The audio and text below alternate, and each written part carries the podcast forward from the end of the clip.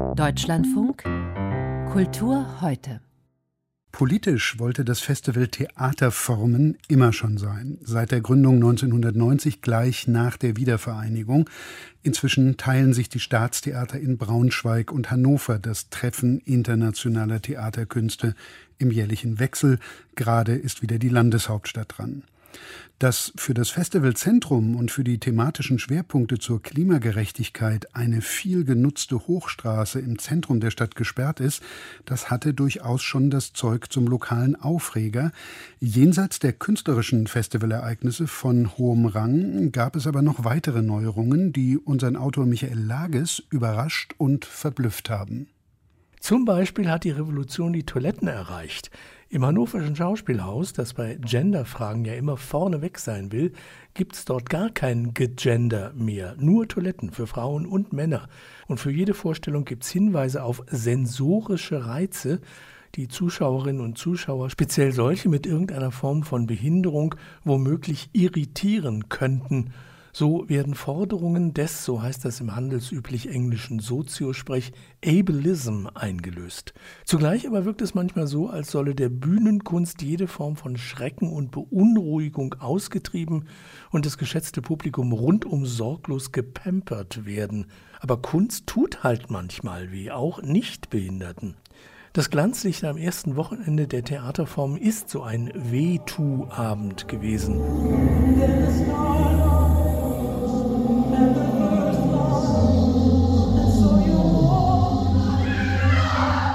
Die Chilenin Manuela Infante, gerade auch am Bochumer Schauspielhaus tätig gewesen, hat mit How to Turn to Stone eine zunächst völlig rätselhafte Versuchsanordnung über das Versteinern des Menschen wie der Welt mitgebracht.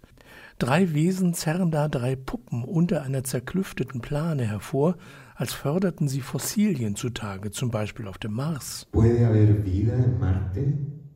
¿Cómo es un fósil de Marte? Gibt es Leben auf dem Mars, lautet die Frage, und gibt es Fossilien, die von diesem Leben berichten? Ein japanisches Unternehmen, so wird immer wieder erzählt, fördere die Marsforschung. Tatsächlich aber übernehmen die Japaner offenbar gerade die chilenischen Kupferminen und entlassen Mitarbeiterinnen und Mitarbeiter in die Arbeitslosigkeit. Diese Menschen aber sind vom Kupfer todkrank. Wenn tote oder lebende Körper geöffnet werden, sind sie innen ganz grün wie die grünen Männchen und Weibchen vom Mars halt. Das chilenische Team hat eine mitreißende und in jeder Hinsicht beispielhafte politische Fabel über die kapitalbasierte Ausbeutung und Zerstörung der eigenen Heimat entwickelt. Und so beweist sich die Internationalität von Festivals hier im allerbesten Sinne. Simone Dede Ayivis Kochshow ist derweil international und lokal zugleich. Sie hat gearbeitet und hatte Kinder und überhaupt keine Zeit, aber sie hatte total große Lust auf Kohlrouladen.